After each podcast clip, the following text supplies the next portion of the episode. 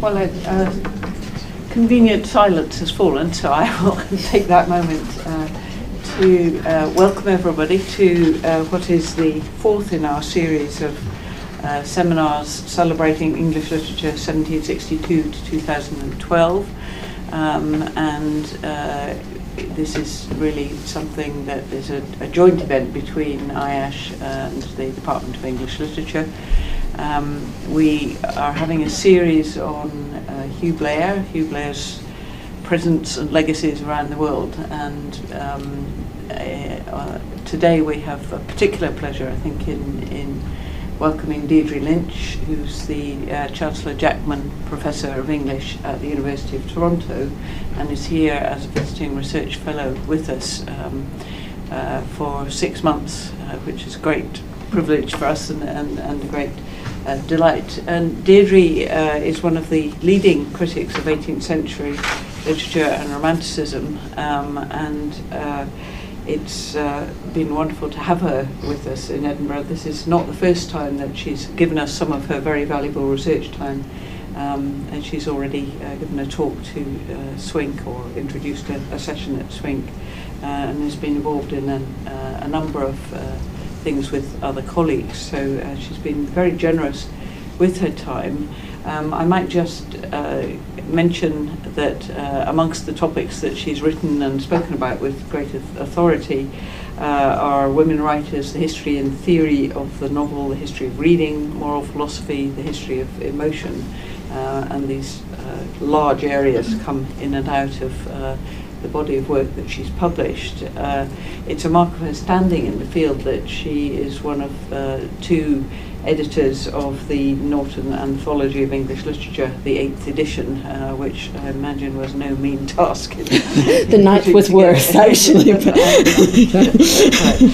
um, but in her own right, as it were, she's published uh, a very important book uh, on the economy of character, novels, market culture, and the business of inner meaning um, which uh, originally came out in 1998 and uh, continues, continues to be a great resource for us uh, uh all working in this period.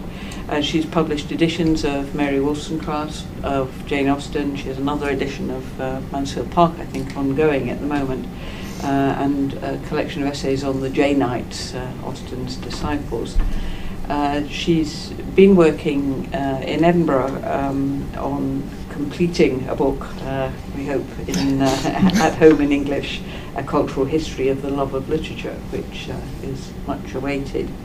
And I'm delighted that she's taken uh, time out from that and from her current rethinking of Gothic writing uh, to talk about Daniel Wilson, Scotland and Canada, the export of English. And it gives uh, our first sort of truly international dimension to the series. Thanks. Thank you for that generous introduction, Susan. Um, there is a handout. Uh, it's mainly to help you orient yourself in, in, in terms of dates and, and, and, and titles. Um, but I'm quite proud of my newfound ability to clip pictures onto um, uh, uh, Word documents. So, and I'll, I'll, I'll, be referring to, to one of those pictures during, during my, my comments. Um, the uh, the uh, picture I won't be referring to is, is a portrait of, uh, a photographic portrait of, of Daniel Wilson in, in old age, which I stole from the internet last night. Um, my worry is that I've been haunted while, while working on this talk.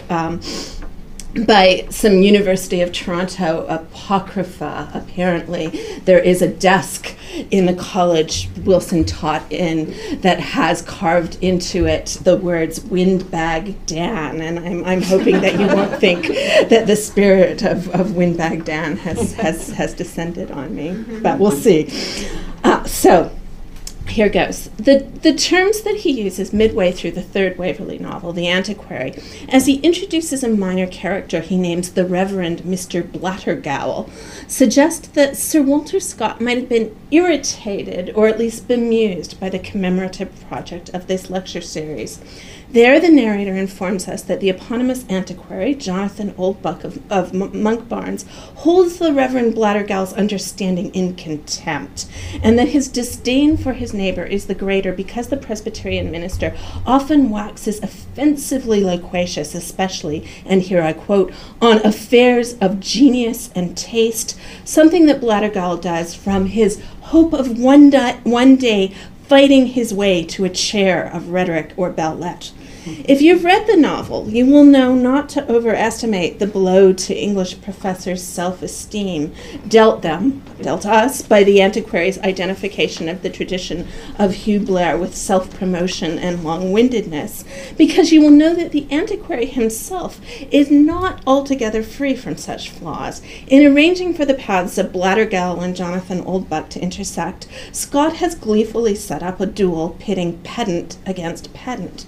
Still, Scott, we know, himself declined Edinburgh University's chair of rhetoric and belles lettres, at the same time that through his later life he made ever more evident the autobiographical purchase of his 1816 novel's portrait of Jonathan Oldbuck, that decipherer, sometimes misreader, of half effaced architectural inscriptions, and that voracious collector of papers, parchments, books, and nondescript trinkets and gewgaws.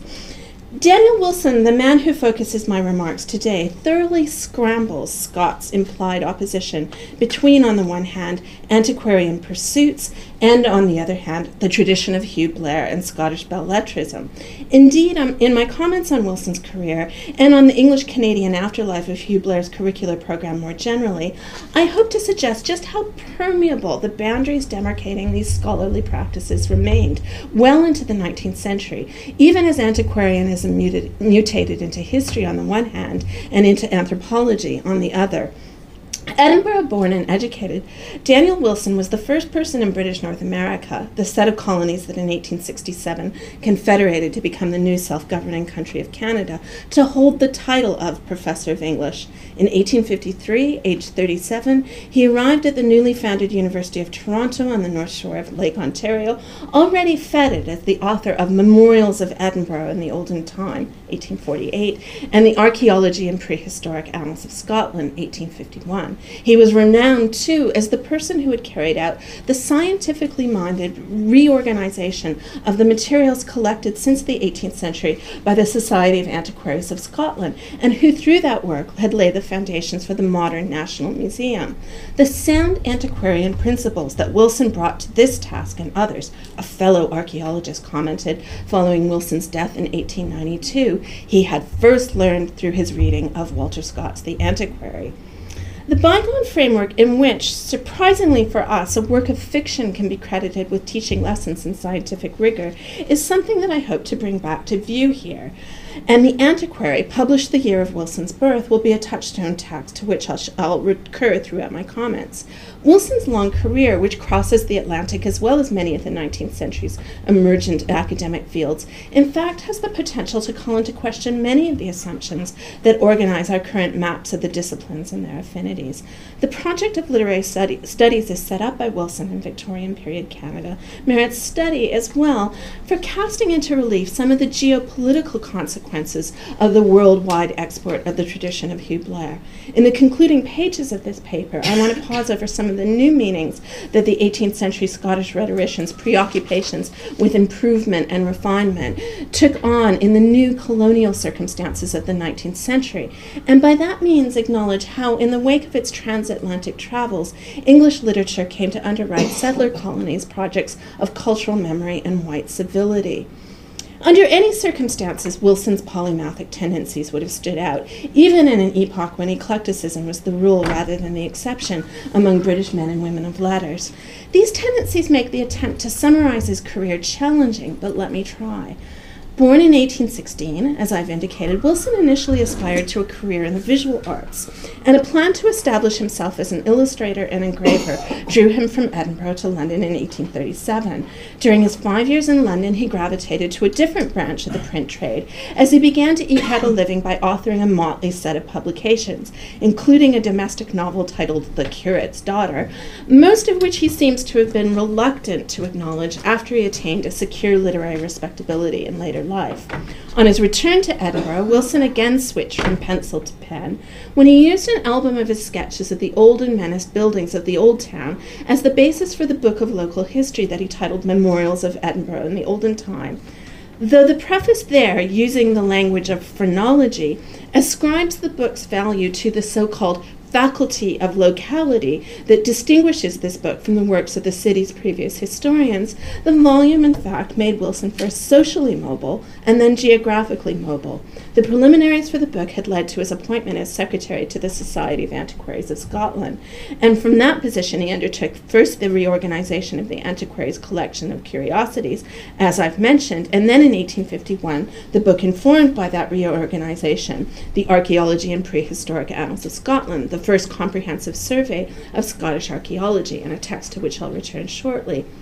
The honorary, honorary doctorate, an LLD, that St. Andrews University granted to Wilson in recognition of the achievement of that book was the only degree he ever earned. Wilson's time passed in Edinburgh halls, as he put it, amounted to little more than a year, so don't get too possessive and proud of him.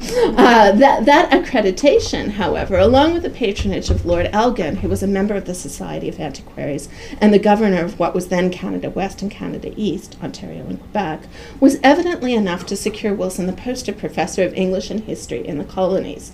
For the rest of his life, University College at the University of Toronto, an institution created by act of the Colonial Legislative Assembly in 1849, remained Wilson's academic home. This was not necessarily by choice. In fact, in 1865, Wilson applied without success for the Edinburgh University Regius Chair of Rhetoric and English Literature, as it was called by then, which instead went to David Masson. Despite the trauma that his faculty of locality presumably sustained when he had uprooted himself and his family from Britain, Wilson took full advantage of the ethnological opportunities of the New World. He, contribu- he continued to contribute from the sidelines to various historical inquiries in Scotland. As Bob Morris has demonstrated, he's an important player in the restoration of Edinburgh Castle in the 1880s. But he also shifted his attention as archaeologist and chronicler of human evolution and human extinction to the indigenous peoples of North America, measuring skulls and less frequently the heads of living individuals, and writing on the excavations of sepulchral mounds in the prairies, where he had previously written on earth houses in the Hebrides. It is evident that throughout his career, Sir Thomas Browne's Urn Burial was as much a touchstone text for Wilson as, say, James Cowles Prichard's Natural History of Man, the compendium that defined ethnology for Anglophone readers until the era of Darwin. These ethnological preoccupations inform Wilson's book from 1862, Prehistoric Man Researches into the Origins of Civilization in the Old and the New World.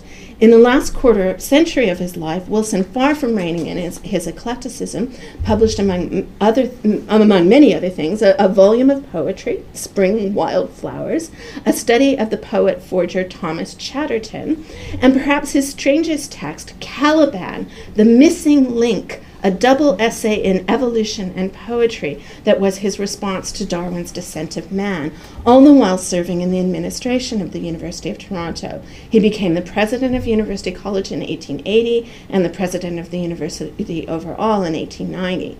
From those positions, he oversaw with some reluctance the admission of female students to the institution, and he established the conditions in which Toronto would, in the 20th century, metamorphose into the one, one of the world's major research universities, with its first doctoral degree in English being granted in 1919. Let me return to the archaeology and prehistoric annals of Scotland, which earned Daniel Wilson his own honorary doctorate and propelled him, as we would now say, onto the academic job market of the 19th century British Empire. Scotland's human capital was a major export item within that marketplace. There is not a college or university where at least one son of the heather is not to be found in some capacity, a commentator on Canadian higher education observed approvingly in 1896.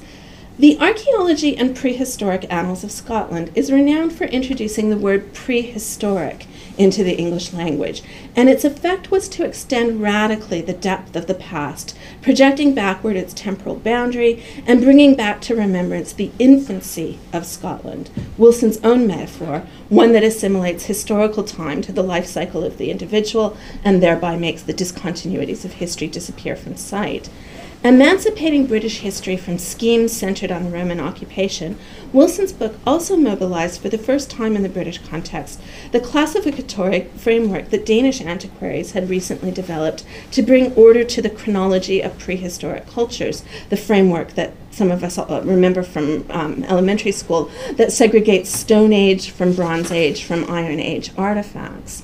Let us note, however, that, one, it, that in one rather crucial respect, the Archaeology and Prehistoric Annals is an odd book to parlay into a Doctor of Letters degree, since its achievement and originality derive from Wilson's conviction that those seeking to recover the past should not be limited to words to written records, either public or private, nor do obeisance to ancient texts. It is not true, Wilson declares, and I quote, that history is an inconceivable thing independent of written materials. Wilson instead bases his investigation of the new temporal zone he calls prehistory on information afforded by old human bones, by the remaining traces of earth houses in the Highlands and Hebrides, and by the archaeological finds being turned up in increasing numbers across mid 19th century Scotland by excavators involved in the frenzy of canal and railway building. The terms in which Wilson writes about skulls, weems, barrows, tumuli, canoes, pots, axes, and other mundane implements redeem them from their dilapidation, triviality, and grisliness, converting them into precious relics of an antiquity Scots did not know they had enjoyed. Such objects, too, could be read. Paradoxically, their textuality is something that that word annals in Wilson's title implies. They could be read as the vestiges from which the interpreter could intuit an entire, now vanished way of life. Still, Wilson leaned on works of literature to sum up the aims of his book. His preface to the Archaeology and Prehistoric Annals states, I quote, that the transition from profitless dilettantism to the intelligent spirit of scientific investigation that has of late been discernible among students of antiquity can, and still I quote, be traced to an impulse that proceeded from Abbotsford that impulse, that is, which was originally exemplified by Sir Walter Scott, who in the Waverley novels, as Wilson underlines, borrowing Thomas Carlyle's words to make his point, was the first of modern writers to proclaim the truth that the bygone ages of the world were actually filled by living men. With this statement, Scott is claimed as a precursor for Wilson's determination to modernize antiquarianism. The rare curios that antiquaries had scrutinized, accumulated, and fetishized for their own sakes would henceforth be treated instead as means to an end, studied in a framework subordinating things to a profoundly human science that would infer from them the ways of living that characterized the dead. The affiliation with Scott arguably runs deeper still in Wilson's book. Archaeology and Prehistoric Annals repeatedly echoes the statements that Scott and others had made when contemplating the relations of imaginative literature to history, statements abounding especially in 18th century and early 19th century antiquaries, commentaries on folk legends and medieval romance. Romance scholarship of that era, especially, had had much to say about how, I quote, the infancy of all written history is necessarily involved in fable. This phrase is Wilson's, actually, who in this passage from Archaeology and Prehistoric Annals uses fable as a synonym for fictionality and uses involved in the now defunct sense that involves entanglement and a regrettable obscurity the infancy of all written history is necessarily involved in fable.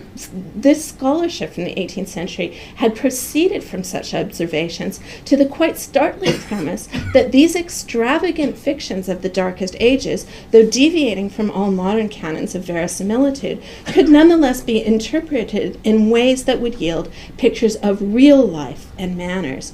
Romance and real history have the same common origin, Scott wrote in the essay on romance he contributed to the supplement to the Encyclopedia Britannica in 1824. This essay chimes in its turn with the conjectural histories of genre constructed by the 18th century lecturers on rhetoric, Adam Smith in his lectures, as well as Blair in the critical dissertation on Ossian, as they describe poetry rather than prose, the idiom of imagination rather than of fact, as the go to historical source for the early earliest societies. The rationale that these scholars collectively elaborated for the historian's study of works of the imagination, Arthur Johnston commented long ago, had the appeal of a paradox. Here, in the wildest imaginative stories, were embedded the hard facts of social history. A comparable methodological gambit, likewise involving a reconsideration of the materials of historians' truth telling, had enabled Wilson to shed bright light on a hitherto shadowy past. There is no point in shying away, however, from the fact that regardless of such echoes, and despite Wilson's identification of his scholarship as an offshoot of the project of the Waverley novels, the prehistory and archaeological annals of Scotland still seems an improbable testimonial to its author's fitness for the role of professor of English literature, what was the University of Toronto thinking? Not the first time I've had to ask them, myself that question. well, the question undoubtedly is anachronistic. In the days before the accreditation afforded by PhD degrees, there was prevailing uncertainty as to what a professor of English ought to have done and ought to do in order to live up to that title. Indeed, there is evidence that even as Wilson was crossing the Atlantic, the terms of his appointment at Toronto remained in play, and he was surprised to learn upon arrival that President John McCaul had considered shifting the appointment to ancient history. And then, of course, there's the fact that the position had from the start been conceptualized as blending two disciplines now firmly severed. Wilson was appointed as professor of English literature and history. Given the themes of this lecture series, it is perhaps even more telling of the mutations that the tradition launched by Adam Smith and Hugh Blair experienced in the 19th century that the topic of belles lettres, though named explicitly as a component of the University College curriculum, was officially the responsibility of the classicist Reverend McCaul, who also taught logic, and lay altogether outside the purview of the professor of English. We might also notice how decisively rhetoric, the other field that had defined Hugh Blair's professorship, was sidelined by the terms of Daniel Wilson's appointment. University College London had appointed the Reverend Thomas Dale as professor of English language and literature in 1828, but such a title was exceptional. Across the border in the United States, as in Scotland, the 19th century university officials who before 1853 had contributed to the prehistory of my discipline mainly did so by supporting chairs dedicated to rhetoric and English literature, English literature and rhetoric. Not so at Toronto. A point I want to pause over because it raises again the questions with, with which I began about 19th century English studies debts to older configurations of antiquarianism and about the ramifications of those debts.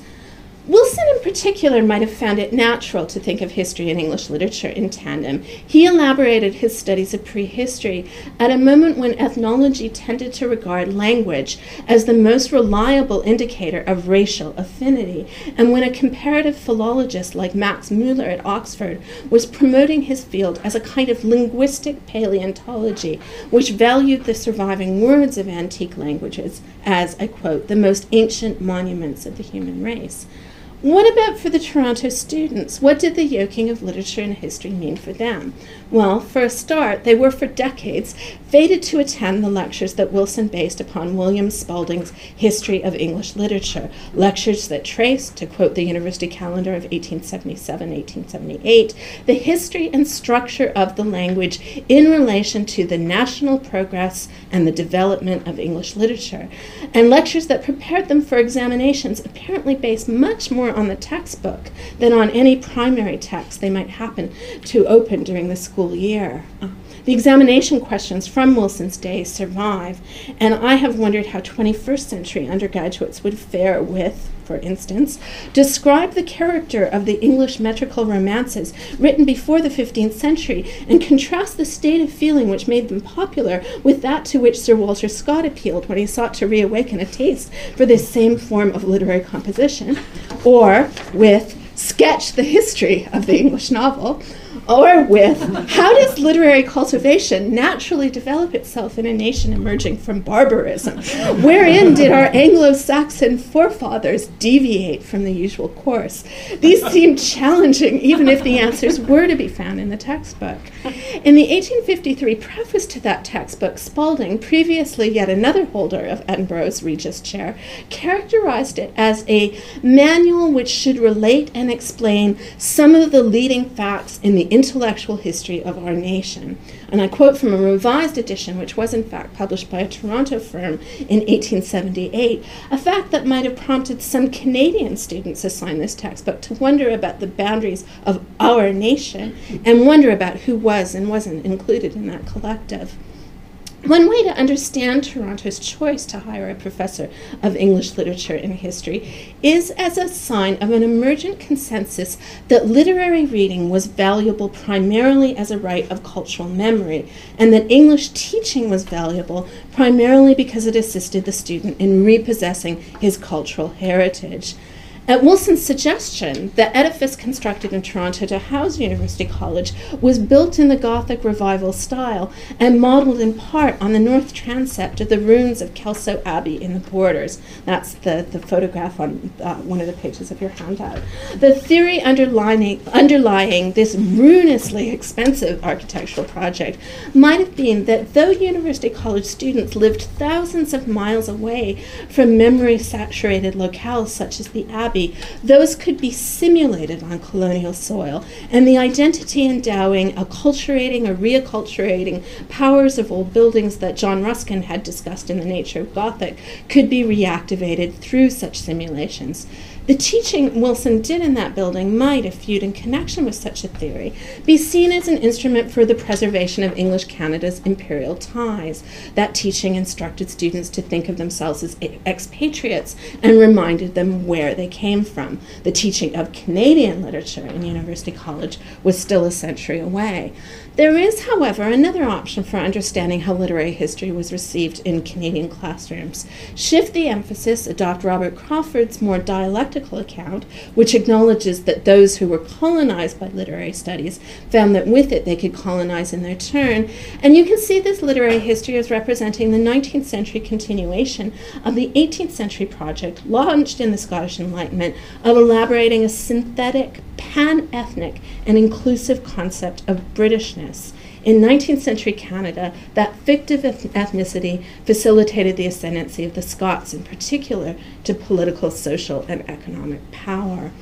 I've been suggesting that when English studies was exported to Canada in the person of Daniel Wilson, it was as a discipline that was valued as means as a means of access to the historical past and to the sources housed in that past that it could anchor the imperial identities of the present.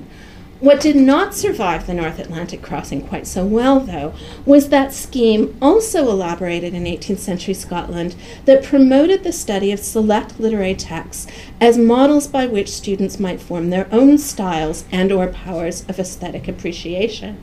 Certainly the lecture notes kept by a teenager named William Nesbitt Ponton, who attended Daniel Wilson's first year English honors course in 1873, yield only a few comments on the pleasures of a delicate taste or on the arts of persuasion.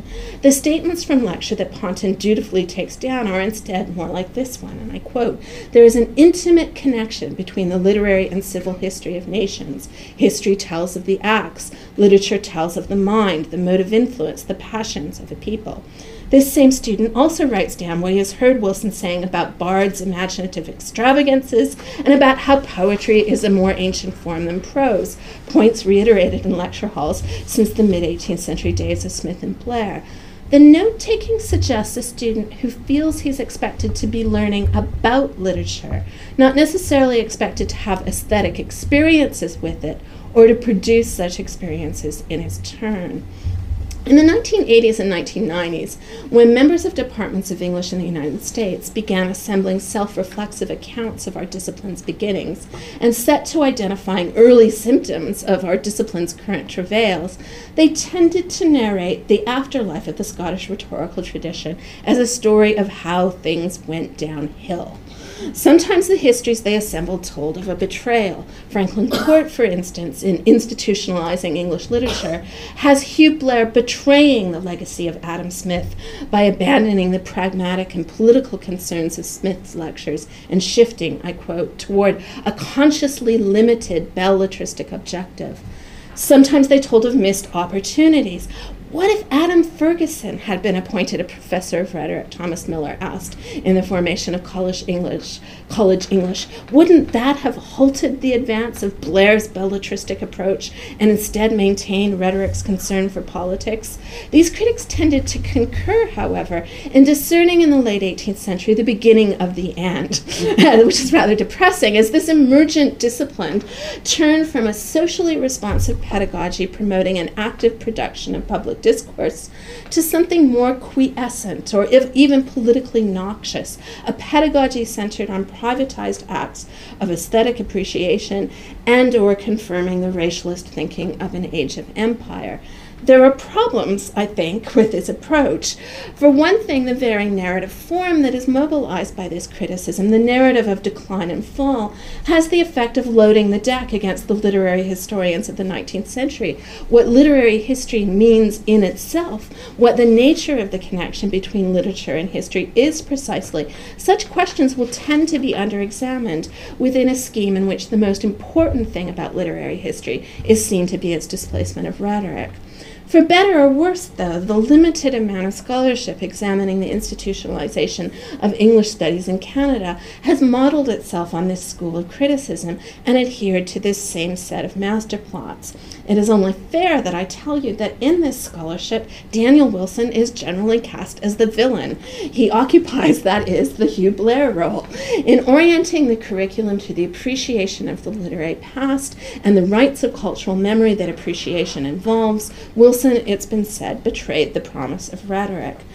Certainly, the conviction that sh- there should be a deep connection between literature teaching and history teaching shaped academic life in English Canada for decades after Wilson's appointment in 1853. The three principal universities in 19th century Ontario, Toronto, Queen's, and the University of Western Ontario all had professorships combining English with history, keeping them until 1894, 1910, and 1920, respectively. Toronto maintained a joint program in the subjects for its undergraduates until 1936.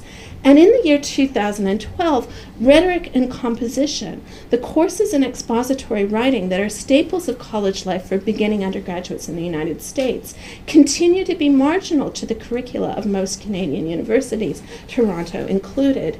And Wilson's University College did indeed sideline a prior tradition that was more rhetorically centered.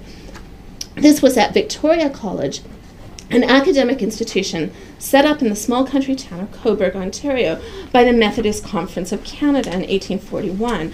From its inception, Victoria College made English study a requirement for all undergraduates. In his inaugural address of 1842, the principal, the Methodist minister, the Reverend Egerton Ryerson, had quoted at length from Hugh Blair's comments on the advantages enjoyed by the English language and said that to omit making provision for the teaching of English would be to do a grave injury to students who had to live in the modern world. He meant something quite particular by the teaching of English, however. Composition was the sole concern of Victoria's curriculum, with literary texts in the vernacular coming into the students' programs of study, as in American freshman English courses at the present day, simply to suggest topics for the students' essays. By 1885, Victoria College would be federated with the University of Toronto and transplanted to the city. And nowadays, my students who belong to Vic are consistently surprised to hear of its former Methodist connection. All they tend to know, if anything, of its prior history is that, that it was, for almost half the 20th century, the employer of Northrop Frye, and his abortive career as a Methodist circuit rider comes as news to them. When Daniel Wilson arrived in Toronto in 1853, however, this Methodist institution was autonomous. Unlike the new non denominational university which Wilson joined, it received no government funding. The discrepancy in their financial fortunes made for much bad feeling. But of course, the very existence of a godless institution like Wilson's University College, a nursery of infidelity, opponents said, where no divinity was taught and where no religious tests were administered to students or faculty, was also an affront to people who wished to see higher education controlled by particular particular religious denominations, the extension of the secular state into the realm of higher education that Wilson's University College embodied was without precedent.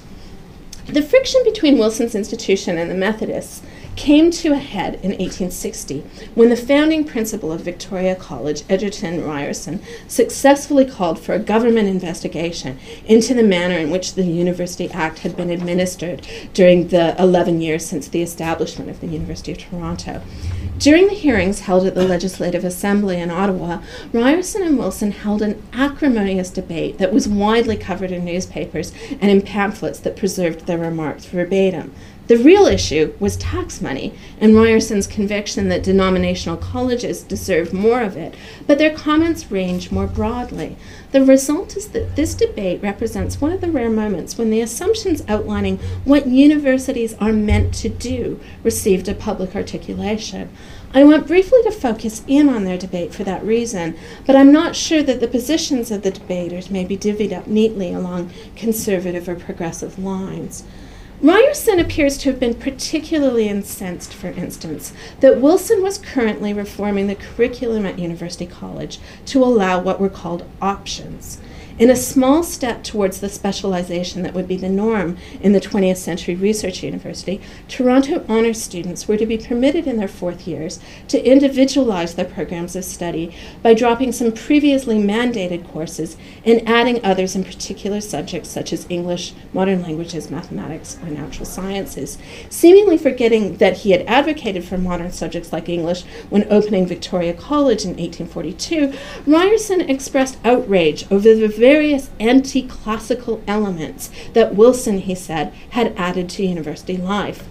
Ryerson lamented this growing divergence from the classic centered curriculum of Oxford and Cambridge and declared that Wilson's own brief, History and English, involves subjects that were already taught sufficiently in grammar schools and need not be taught to university undergraduates.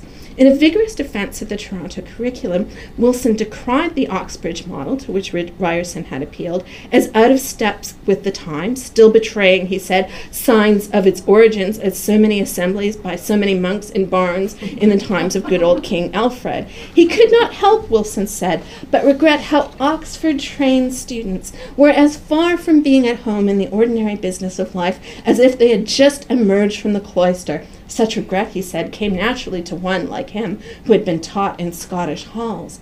But Ryerson proposed a different account of his opponent's intellectual affiliations.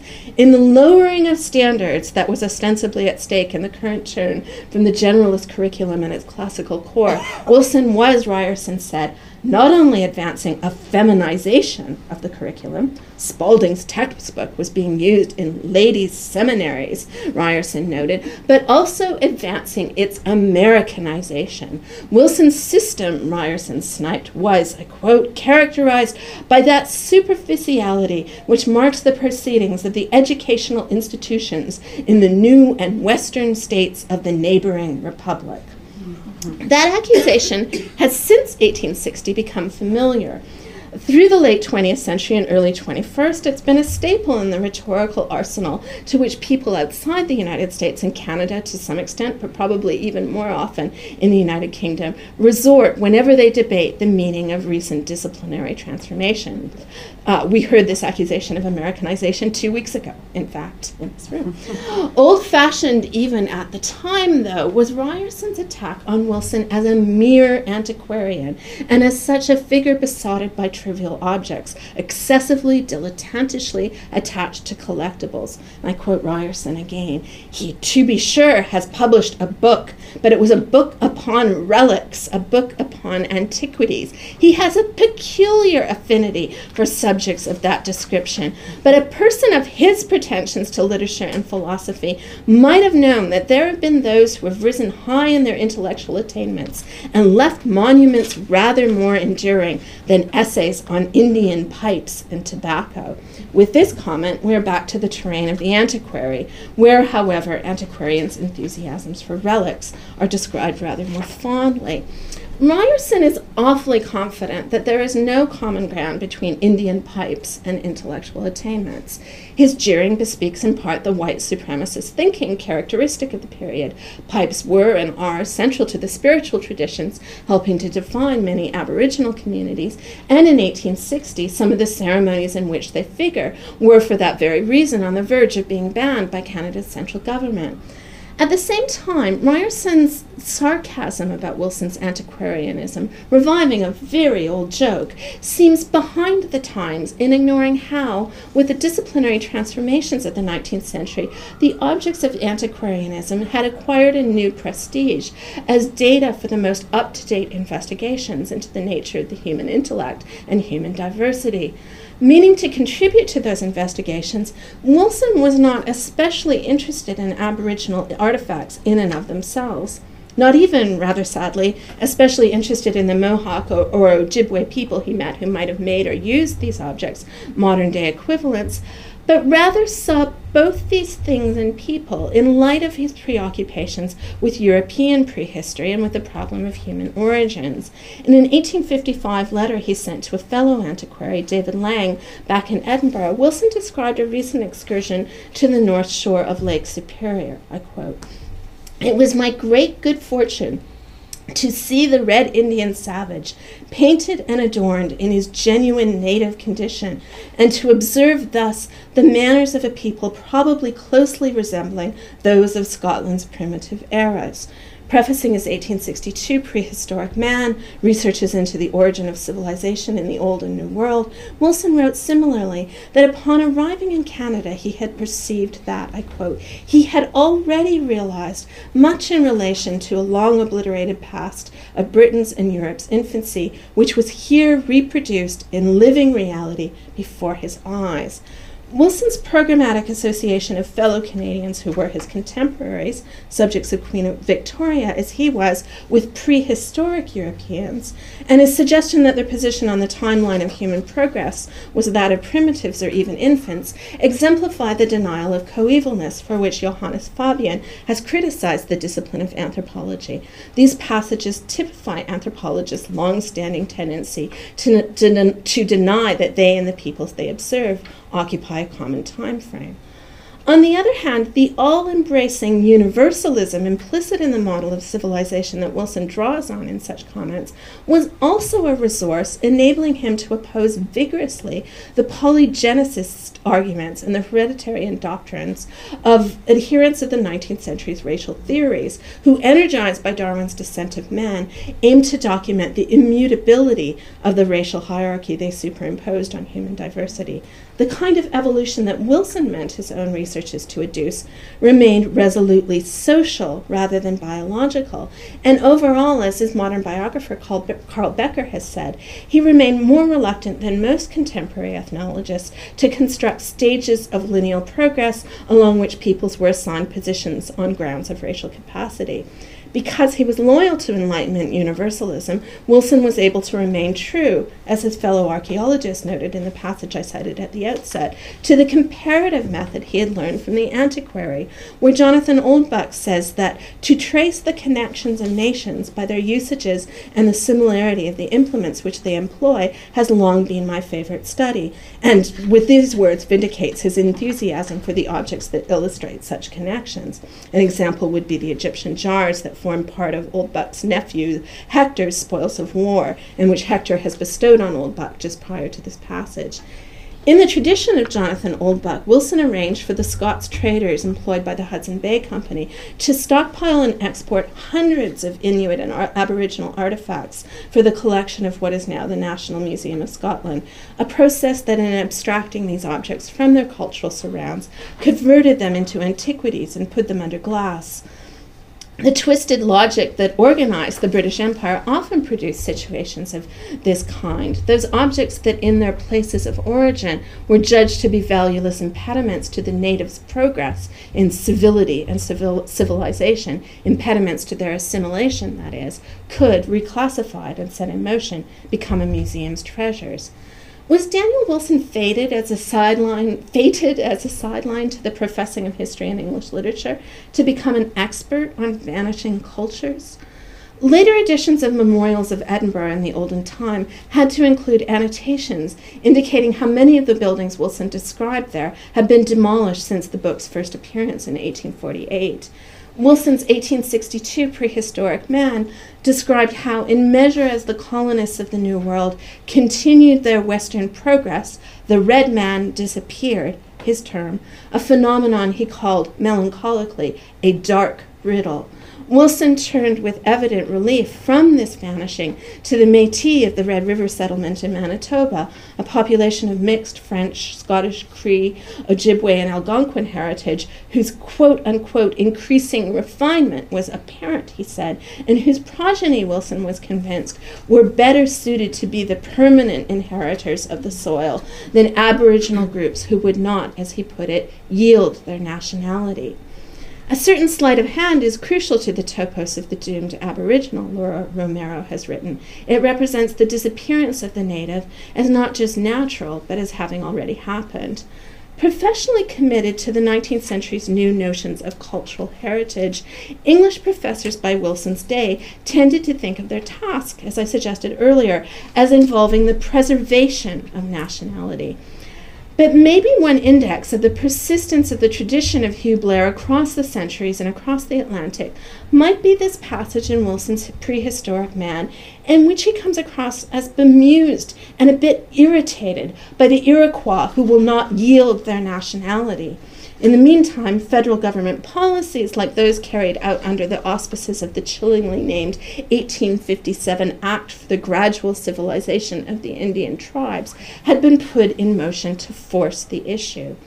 As Robert Crawford has proposed, the project of rhetoric in Belles as guided by Blair, was indelibly marked by Blair's perception that as an inhabitant of 18th century Scotland, he too occupied a country that was strikingly divided between the primitive and the refined, between those at the vanguard of progress and those whom it had left behind. Blair's lectures were intended to advance a cultural restructuring, Crawford says, uh, that could remedy this situation of, of uneven development, meant that is to encourage improved writing in Scotland so that Scotland could participate fully in the freshly defined British state. Blair thus modeled to his Edinburgh lecture goers, as Crawford puts it with audible anger, how to go about the process of cultural conversion to an acceptable metropolitan standard and how to secure the silencing of vernacular expression. And yet, Blair's pages constantly betray a nostalgia for the energy and imagination of lost orality, and the suspicion that primitive, uncouth forms of language were more poetic than the later ones that replaced them. The first lecture on taste he gave to his Edinburgh students mentions in the same sentence, as illustrations of the universality of aesthetic pleasures, ignorant peasants who are delighted with ballads and tales, and American savages who have their war and their death songs, their harangues and their orators. There are similar conjunctions in Wilson's Primitive Man, passages in which he zigzags between, say, the primitive superstition evident in the old Scottish ballads and the grave rites of the Chinook Indians at Fort Vancouver. Within the 18th century tradition of rhetoric and lettres, the enthusiasm for civilized refinement was persistently in tension with a strain of primitivism. Daniel Wilson's career suggests that when English studies was exported to English speaking Canada, such tensions formed a large part of the package. But of course, as an individual split between old and new worlds, as between historical fact and poetic imagination, as a celebrant of modern scientific rigor who claimed Walter Scott as his primary inspiration, as an enthusiast of relics, as Egerton Ryerson put it, who could also acquiesce in the inevitability of cultural assimilation, Wilson appears to have embodied many cultural contradictions.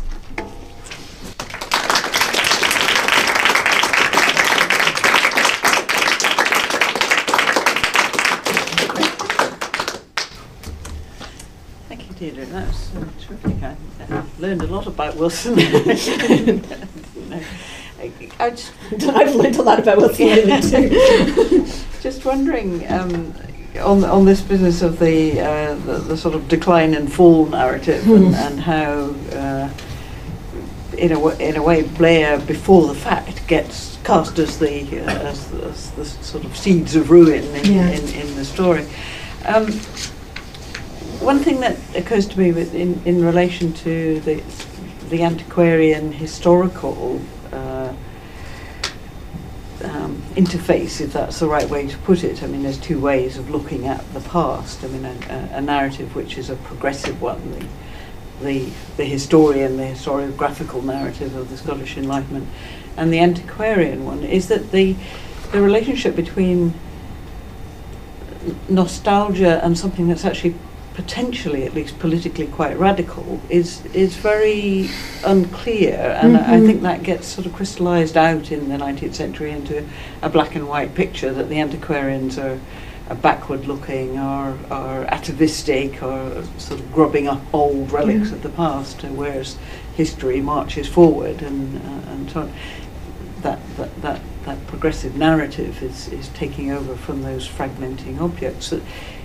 One of the things that is very surprising and ought to startle us more probably about Blair's lectures is um, his decision to incorporate that lecture on Ossian subsequently yeah. because mm.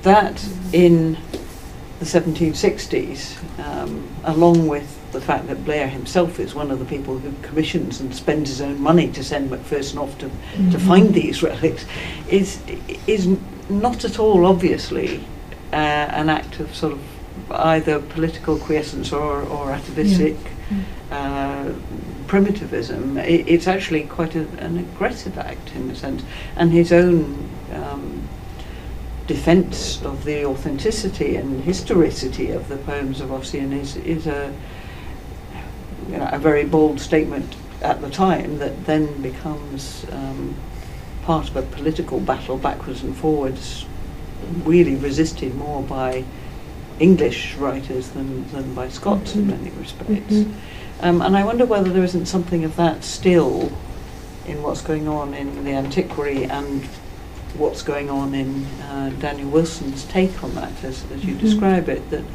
that his decision at a fairly tense point in the relationship between the colonial government and, uh, and the native peoples of Canada to focus on those those aspects of, of uh, existence and continuation of native of native uh, evidence, if you like, in the landscape is, is itself quite a yeah. Or, or, am I am I giving a I know. I, I wanted to think that. I mean, partly yeah. partly because of course when Wilson when Wilson is dealing with sort of issues of preserving the Scottish past, he seems to have been quite quite the fighter, right? And you can see that he find. I mean that that he almost finds in that case, the resources of English literature and history, the resources of the humanities, something that he can turn against sort of people who, who say, well, capitalist progress, but by all means. I wanted to find more of that mm-hmm. when it came to his dealings with kind of the First Nations people in Canada. But he veers wildly in prehistoric man, I think, between kind of acknowledging that they're still living and still mm. making things and that he can meet them and uh, uh, that you know they're going to people people of, of aboriginal descent are you know in his classrooms even and then this rhetoric that that really says this is a place without a this is a place that's at the very beginning of time um, this place that that that that kind of mobilization of, of, of what Jona, Johannes Fabian calls the, the, the denial of coevalness where they're not in the the, the, the, the the landscape that they occupy is not the landscape of the present and that issue has already been decided mm-hmm. um, so I don't. I'm. Yes, yes, he does work on Aboriginal artifacts at a, at a time when to do so is is is quite brave. But most of the people, and I, I just don't know enough yet to know whether I can trust the, the, the, the, people who've written on him, do comment on, on kind of how, unlike, say, modern anthropology. He really doesn't seek out opportunities to see people's for himself. He takes his information. He's very good friends with an artist named Paul Kane, who did document um, with really fascinating paintings, that sometimes politically problematic when they were cleaned up for collectors. Did a journey across. Um, uh, Western Canada in the late 1840s, early 1850s, and documented in his sketchbook all of these peoples who had recently just come under the jurisdiction of, of the Canadian uh, government.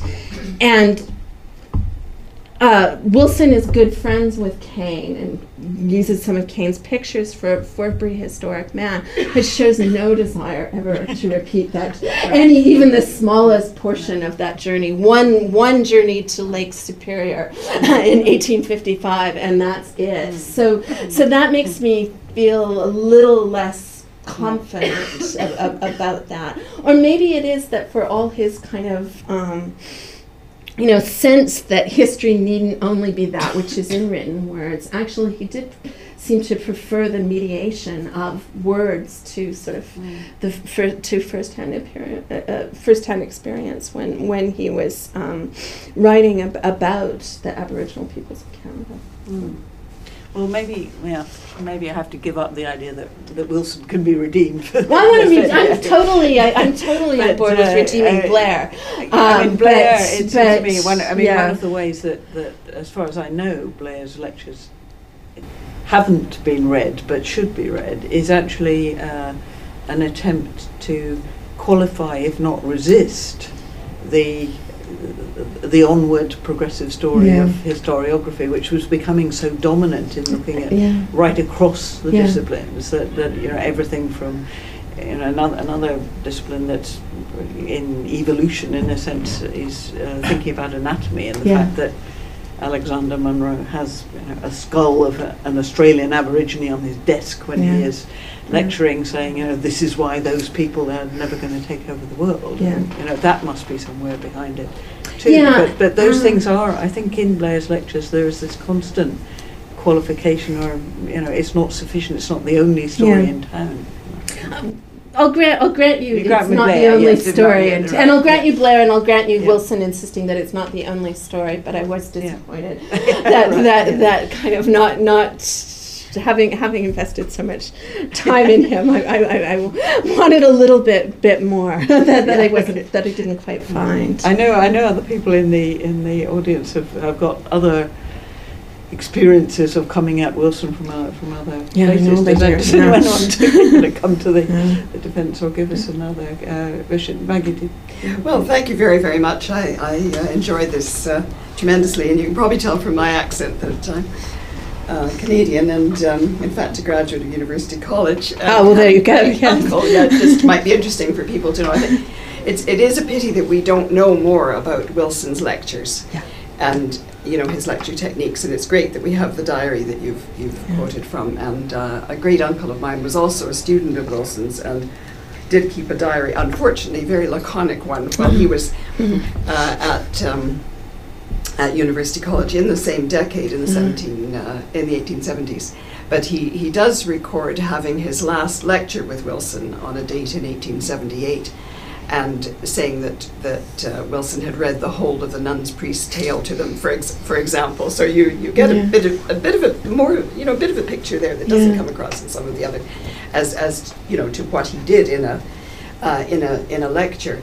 But I I get the feeling that he did. Um, uh, he was, of course, continuing to interact with the Society of Antiquaries here, mm-hmm, mm-hmm. and um, uh, uh, people like Mitchell, who uh, you know wrote the past and the present and so on, was using examples from you know from the Hebrides, from Shetland, from from elsewhere of spindle whorls and things like that that you you know could also find in the excavations of uh, of um, of, of, much earlier cultures and so on, but seeing these things in seeing them in use and and and uh, uh, looking at the theorizing of that. And I, I wonder if we need to think about Wilson a little bit more as an artist and as someone who mm. was hmm. documenting things in in a visual way, which he did do in Canada. You know, he he, yeah. he, he, you know he did his sketches and and his watercolors and so Yeah, on, which yeah. uh, which are quite an amazing resource. And I I get the feeling that if he had had time, he would have done more fieldwork. He certainly Yeah. corresponded with people who were undertaking fieldwork in the United States, maybe more in the United States than in Canada. Mhm, mhm. Um, but uh, and the uh, uh, the uh, the project to bring the materials to the museum here. Of course, his brother George was the first professor of of technology in the university here and headed up the museum. And he was wanting to build up collections showing manufactures and industry and, and so on in in in progress, not just finished products. So what what was very interesting about the materials that were, were sent from uh, what's now Canada to um, to Edinburgh uh, in the spring when you know the furs were being sent out were were objects in at different stages of their manufacture, you know, from start Yeah. to finish, Mm. and that comparative idea, which I think was really permeating people's thought from the time of of um, uh, uh, not simply Scott, but but Sir John Sinclair and the statistical accounts. You know, I think we need to turn to those for more of an influence on Wilson than has perhaps been detected by some of the people who have Yeah. have written about him. And um, uh, I mean, li- like you, I, I have a good ti- deal of time for Wilson of, of, uh, for, for a variety of reasons. And, and, you know, it is disappointing when, in a way, he doesn't take steps that one thinks might have been logical for him. Yeah, yeah. But I think the constraints of 1850s uh, University of Toronto on his time were, were tremendous. And as he became more and more more involved in university administration and so on, it was impossible for yeah, no, no. I mean, to, have to to undertake, you know, the Yeah. kind of, of first-hand work that, uh, Yeah. you know, that might have, might well have, have brought him to other conclusions. No, And no. I mean, I use administration as an excuse all the time too. No, and it's true. It's a good His view excuse. about yeah. uh, you know, as being the potential uh, real Canadians, you know, was quite revolutionary in its own way, and we do need to remember that. I think. No, and I think that's absolutely right. And, and kind of, you know, the paper was already slightly on the windbag Dan side, but but had I had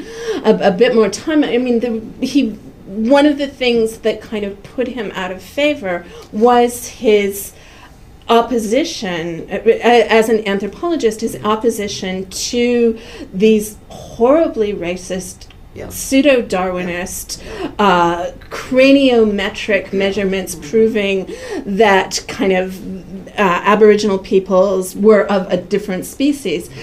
He. f- You reading it was very interesting reading the um, American uh, Nature, which is the, the, the magazine still of of of, of um, some fields of, of, of American anthropology, and they hate his work, and they hate it because it denies it denies sort of uh, uh, race as a pertinent category, um, and I think that may, meant that.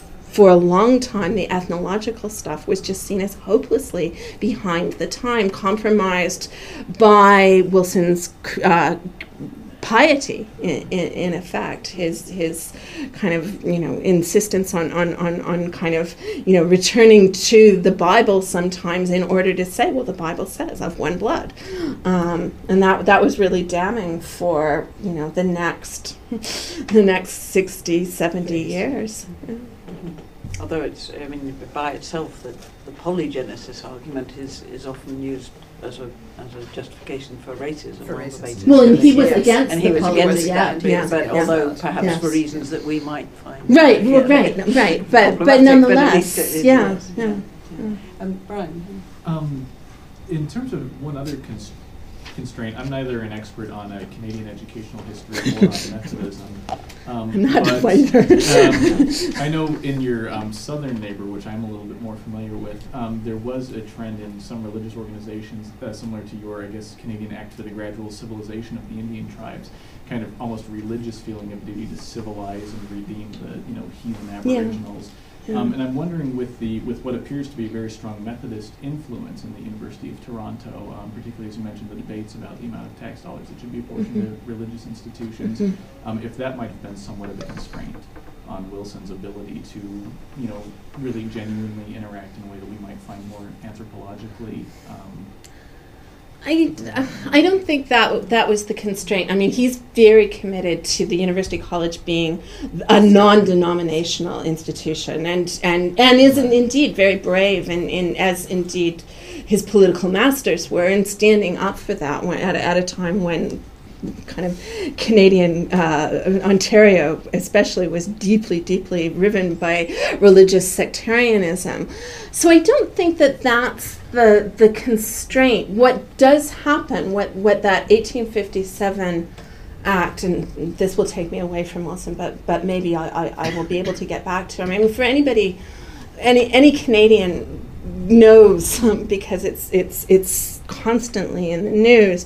The 1857 uh, Act for the Gradual Civilizing of the Indian Tribes was the forerunner to the the residential school movement, which was kind of consigned to the churches in Canada, and which was basically genocidal.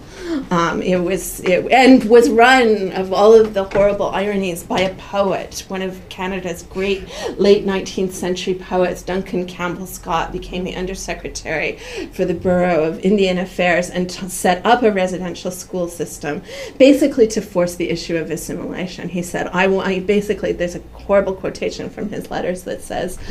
I, I won't be happy till there is no Indian problem because there's no Indians. um, so, so Wilson's own kind of vision of the Métis, it's double edged. On the one hand, like he's like for miscegenation, and you have to go, wow, somebody who's into miscegenist, miscegenist sex in the 1860s, that's astonishing. But then the vision is to see kind of these differences utterly meld, and that it's, it's as I said, very double edged. Yeah, th- uh, thanks for that. It's very complicated territory. It's very complicated. You took us over. Um, I mean, looking at him from the sort of Edinburgh side and his Edinburgh history, uh, he, I mean, two things strike me. One is that he, he's part of a group that is very disturbed by change. I mean, I find the way he goes through the Mhm. second and third editions, you know, demolished, demolished, Mhm, mhm. and and this uh, urge to preserve, even if it's just in a sketch, the memory of the past. And, and indeed, a lot of the castle business is to try and preserve something that will enable you to contact with the past. And, and, and I suspect that some of this, rather, what to us is rather odd attitude towards um, uh, the, the native peoples. Uh, artifacts and, and, and, and, and so forth. But what I find very hard to, to, to get at, I mean, once having said those things, is actually, uh, I get a sense that he's a very moral man, but I, I find it very hard to, to know how he's making moral judgments. Mhm. I have a suspicion there's something he's learned from his Scottish, uh, you know, the, the Scottish Presbyterian uh, standing before his God and giving an account. Um, but I, Those people are Baptists, not Presbyterians. I, I find it And then he became an he Anglican. became an yeah, Anglican. no, well, that's, that's a good North American experience, isn't it? But in a sense, a Baptist is, is a Well, a is, is a, is a- yeah, yeah, yeah. okay, we'll, we'll I'll Calvinist, argue with that Calvinists, really. later. But you know, in, in a sense, there's that. Uh, where, where is he coming from? In, in how does he make moral judgments? Because he clearly does, and you've just given accounts of, of, of how he, he's, he's stuck up in the face of some very hostile and dominant opinion. You know, the narrative of progress that he does have time for, it strikes me, is the narrative of we're all approaching closer to God. It's it it is a sort of millenarian narrative of of kind of improvement and progress getting us i mean it and and it, that's couched very much in in religious terms and i'm thinking here of his poetry. Um, uh, particularly, I think I mentioned this to you, Bob, in, in the National Library because I was so excited at, at, at, having finally been able to read a copy of this. He's got a long, a long historical poem on the Reformation um, uh, that does have. A, it's like a. It's like a. It's it's like a mini Scott metrical romance. Um, uh, it's not as long, but it has five books and it has a love plot and and it it is a it has all of these moments of vision of a future defined by universal brotherhood. Um, and and I think that was I think he felt that deeply. That's it, the poem was written quite early in his life, but he re- republishes it in this 1875, um, and I think that's in this 1875 book of his his his poetry. And I think that that's kind of where the moral judgments are coming from. Though that's a it's it's again it's a funny funny source to, i mean you can make all sorts of judgments thinking that that this is the shape that history takes that might in the shorter term seem problematic but i do think that that was the one narrative of progress mm that he doesn't feel um, didn't feel ambivalent about that this has just occurred to me by, by thinking about your comment and and and and, and Susan's initial question mm. but I, I, I, he is puzzling. I just, I'll just agree. I agree with you there, and I, I don't know that I'm much closer than than, than I was at the outset of, of, of my investigations at quite knowing what's going on with him.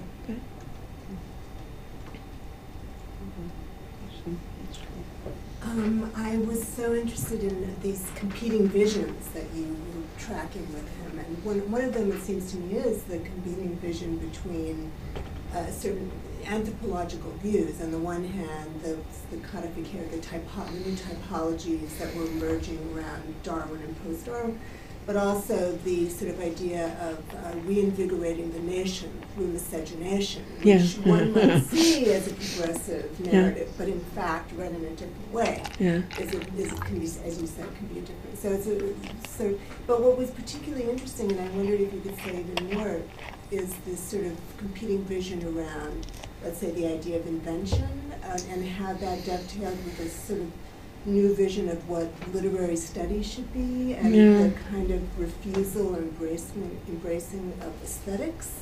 Yeah. I, I, yeah. I. I mean, it was there, and, and I just wanted no. to say more about it because it, it's so fascinating how important he was there. He went, well, he was the one man show, and then, I mean, Toronto, for better or worse, produced most of the um, Toronto PhDs yeah. for the next century. Uh, so, so he, did have a, a, a, huge impact. I'm, I'm, yeah, and I'm not entirely happy with what I said about about sort of how the student studying from Spalding would learn about literature as opposed to have an aesthetic experience with it. But and I'll, I'll say two things to, to sort of flesh out that comment because that's what the comment you were referring to. Yeah, and yeah, and yes, and then more widely you were talking about the refusal aesthetics and yeah, you know, the sort of rhetorics and, and yeah. aesthetics and how those kind of played out in a new vision of literary study, which is so fascinating. It should be located and part of part of the issue is right making English an examinable subject. I mean, we heard about this a little bit from Nigel Leask, right, where where kind of the teaching that had to had to come into play for Scots to pass the civil service exam to take up positions in in in India. There wasn't a civil service exam like that in Canada, but partly because of technicalities um, having to do with this non denominational college being the teaching branch of something that called itself the University of Toronto.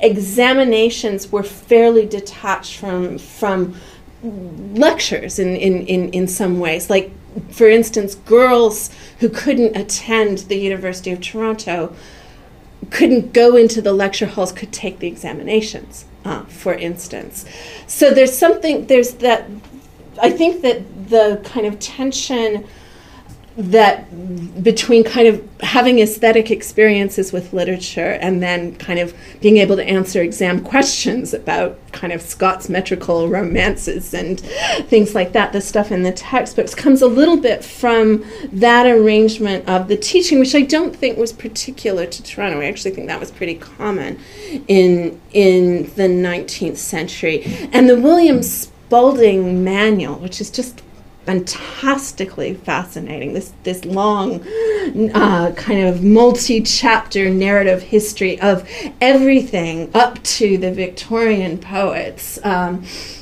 looks like looks to me like an anthology inside out meaning it's all kind of head note and then in the footnotes he puts extracts mm-hmm. so that you get the feel of the literature but it's just in the footnotes. Um, it's it's such a bizarre thing.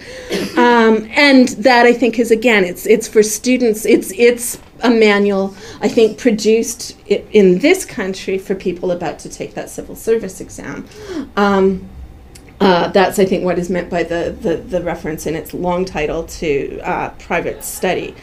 Um, on the other hand, I think that throughout the history of English studies, or at least throughout the 18th and 19th century history of English studies, a lot of kind of what what for the lack of a better term I will call the love of literature went on in at the edges of the the the the professing. So Wilson runs a Friday night literary society, yes. something that you can trace back to you know all of those mid 18th century Edinburgh, Glasgow societies, and I think that a lot of kind of the aesthetic experience of literature went on there, except those unlike the 18th century equivalents, don't really leave a paper trail.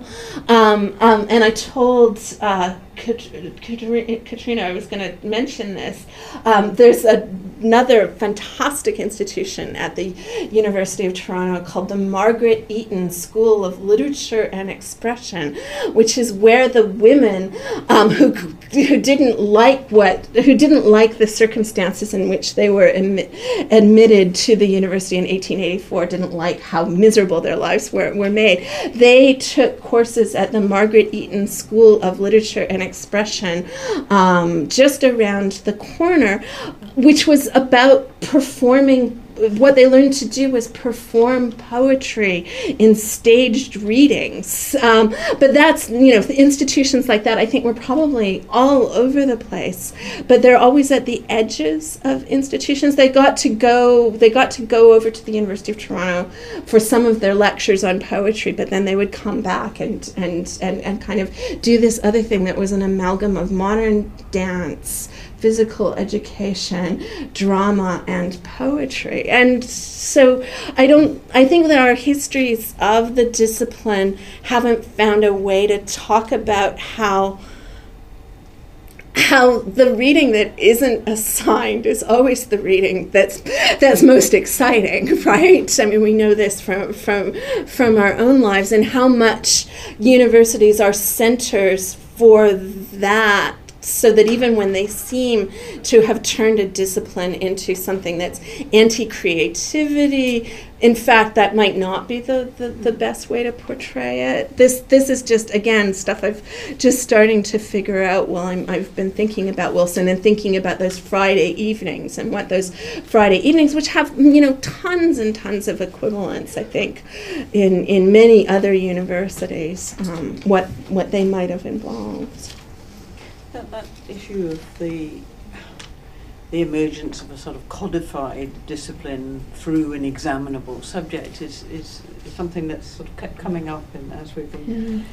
um, thinking about Blair's legacies and so on. And, and I mean, of course, before the civil service exam, it, it's the case that most of the people who would have heard Blair's lectures would never have taken a, a BA or right. an AM, right. as, it, as yeah. it were, then was. I mean, the, yeah. the, the, idea that you would be examined on this. I mean, the examination was life. Yeah. Did you go out and become, you know, the person who could express themselves and could appreciate literature and so on. So that, that I mean, that, that, that, in a certain sense, it's it's it depends how you define the disciplinarity aspect of it. Absolutely. You know, is it actually in you know making it examinable, or or is it in somehow trying to get to the edges of what might be in, uh, involved in the topic? And I, I wondered there if you could say a bit more about this. I mean, what, what to me was fascinating, this sort of internecine Toronto, Oh, uh, or- Toronto, University College, Yeah, Victoria Victoria College, because I mean, I'm interested in this invocation of the kind of the anti-American example, as you know, Americans have already got this far too paped and dried. Yeah, So yeah. is that i- i- is that typical by that point, or is it- it- I mean, is that already happening in, in Canadian attempts to define Canadianness against? Oh, absolutely. Yeah. Yes. Does- does- That's all there is. All there is. Yes. Well, I didn't like to say so, but, but I mean, is that does, No, no, I does don't really mean Wilson's response to that uh, indicate an, another viewpoint? I mean, one would expect that he would have to take a Hmm. much more cosmopolitan or universalist stance in relation to that Yeah. kind of small nation cultural cringe. Um, Yeah, well, Wilson. I mean, the other the other narrative in which Wilson sometimes gets slotted as villain is that there is a Canada First uh, movement after 1867, after Confederation, which says, and, and indeed the University of Toronto is still having these battles. Uh, you must hire Canadians Right, first. yeah. Um, what it proves that the, the, the, the kind of education you've been setting up is no good at all. The fact that you keep hiring people from Edinburgh. Um, so, so he does stand up for cosmopolitanism, but that, that cosmopolitanism at that point is, is in friction with kind of a, a, a nascent Canadian nationalism. And Canadians have, I mean, that the, that is sort of the the center, I think, of the project of, of, of, of Canadian civility. Is we're not Americans, Yeah. um, and that dates back to the uni- I mean, Egerton Ryerson's father was a, a, a United Empire loyalist. Um, he so he left uh, America during the the, the, the Revolution. So it, the, the the kind of anti-Americanism is an anti-republicanism, an anti, sometimes an anti-capitalism. It depends. It it, it, it takes multiple yeah. forms, but it's it, it is pervasive in, in, in late 19th century Canada, if if not um, also today. Yeah. Uh, yeah. Other um. We're going to ask. Me? Yeah. Uh, well, no, it was a very small question. It was just how did he get away with sending all those Indian artifacts? I think it was uh, very easy. Yeah, yeah. But uh, I think you answered it by saying he had these strong connections Well, with he, these. Yeah. he and his brother knew George Simpson, who was the head of the Hudson Bay Company, the governor Mm. of the Hudson Bay Company, and it was the governor of the Hudson Bay Company who really put this project Mm. into uh, uh, uh, uh, practice by requiring his chief traders in the uh, northern outposts, which which sent furs to London um, every spring, to pack in with the furs artifacts of. Uh, But that of- was London. of this kind. You said they came back to the Oh, well, they- of.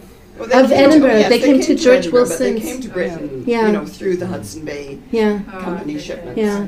And uh, and it was you know it was done really be, you know because of the network the, the Scottish So network no the one on the spot was saying, well, why can't we keep these things? Not No, them. no. No. No. I don't know. I mean, I, I had a rather sad afternoon in the National Museum looking for things, and, and, and I don't know whether some were later sent back. There's certainly not a lot of, No, of I Canadian think stuff on, on, on exhibit It's now. not on display, but there's Yeah. a very large collection in the Yeah. you know in the In and if you're here storage. for a while more, you can certainly Yeah. see that there was a um, an exhibition in 1974 called called Strangers of the North, uh, which was a joint exhibition uh, with Dene and and um, Athabascan uh, uh, materials shared with with with the, the holdings here. and there's a very good catalogue of, Yeah. of that. No, I should been- track that down. in subsequent uh, uh, exhibitions, one not all that long ago, but there has not been, as far as I'm aware, any repatriation. Yeah, yeah. there hasn't. Okay, that's interesting. I think there's another whole area there that, I mean, obviously we can't really enter at this point, which is, which is about the, the whole relationship between the Scottish Society of Antiquaries and the university and the emergence of, of these discrete disciplines of anthropology, archaeology, yeah, historical. Yeah, The role of the museum, the role of the museum in, in this, yeah. which, uh, as a museum of, of, of industry, really. Right, right. Um, I should declare an interest. I curate the collections that um, Oh. Wilson Oh, good. Oh, fantastic. But no, no, not at all. Um, just to say that we have, we um, very recently had uh, contact with the Tlicho community, and um, they have empowered their objects as their ambassadors. Oh, that's fantastic. Okay, good to know. So Yeah, there is yeah. yeah. there. Um, we we're always we have never ever received any requests for repatriation of that material, but in Yeah. fact, for some of the communities, it's their main way of declaring who they are Absolutely. elsewhere Yeah. in the world. Yeah. So staking a claim for Yeah. themselves because many are little known Yeah. outside. Um, so and the Tlicho are their objects are redisplayed in the new galleries and interpreted by them. but um, I was interested in perhaps you talked earl- earlier about the way that he used objects. Uh, he, he so you could read objects, and I just wondered whether that influenced his. Since he was used to reading historical, archaeological artifacts, whether he felt that there was no need to question the individuals. I Yeah. don't know. Yeah, no, that's sort of what I that feel. He Yeah. was used to Yeah. looking at objects that there was no informant Right, with them, and right. whether he felt that that could be separated. Yeah. It was enough to put them to read the objects themselves. I, d- I don't know. That seems right to me. Um, the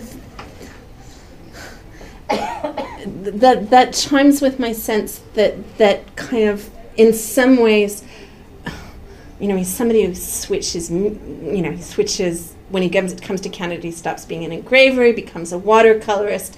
There's all sorts of switches, but I think that in many ways, his antiquarianism, he felt like that was a thing that could continue right? That it wouldn't be disrupted um, by by being in this new site. It would be buttress. It would buttress what he had already done, and and so that you know he couldn't have talked to kind of. Um, uh, you know, dead pre-Pictish people, but he, um, and so he, you're absolutely right. He, he, he just talk doesn't seem necessary to him. Well, that would certainly fit with your starting point with the antiquary. Yeah. Because that's really Mm. what Oldbuck does too. In, a. Yeah, yeah, right. I think the um, increasing hubbub from outside is telling us that this room is going to be invaded fairly soon, and um, eh, we're much indebted to Deidre for, first of all, a terrific talk, but then thank you, some very full and Well, fascinating thank you for your comments and Um, questions. uh, before we just end by thanking you properly, can I remind you we have one more of these uh, sessions to come on the 20th of March when we'll be talking about theatres of learning, drama, the university and performance in Scotland.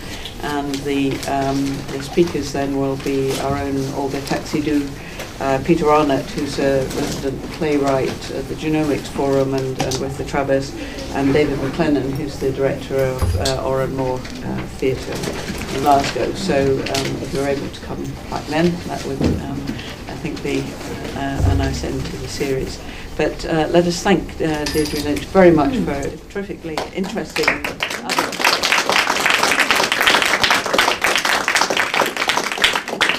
Um, I'm afraid we're going to get sort of pretty well shunted out, uh, so apologise for that.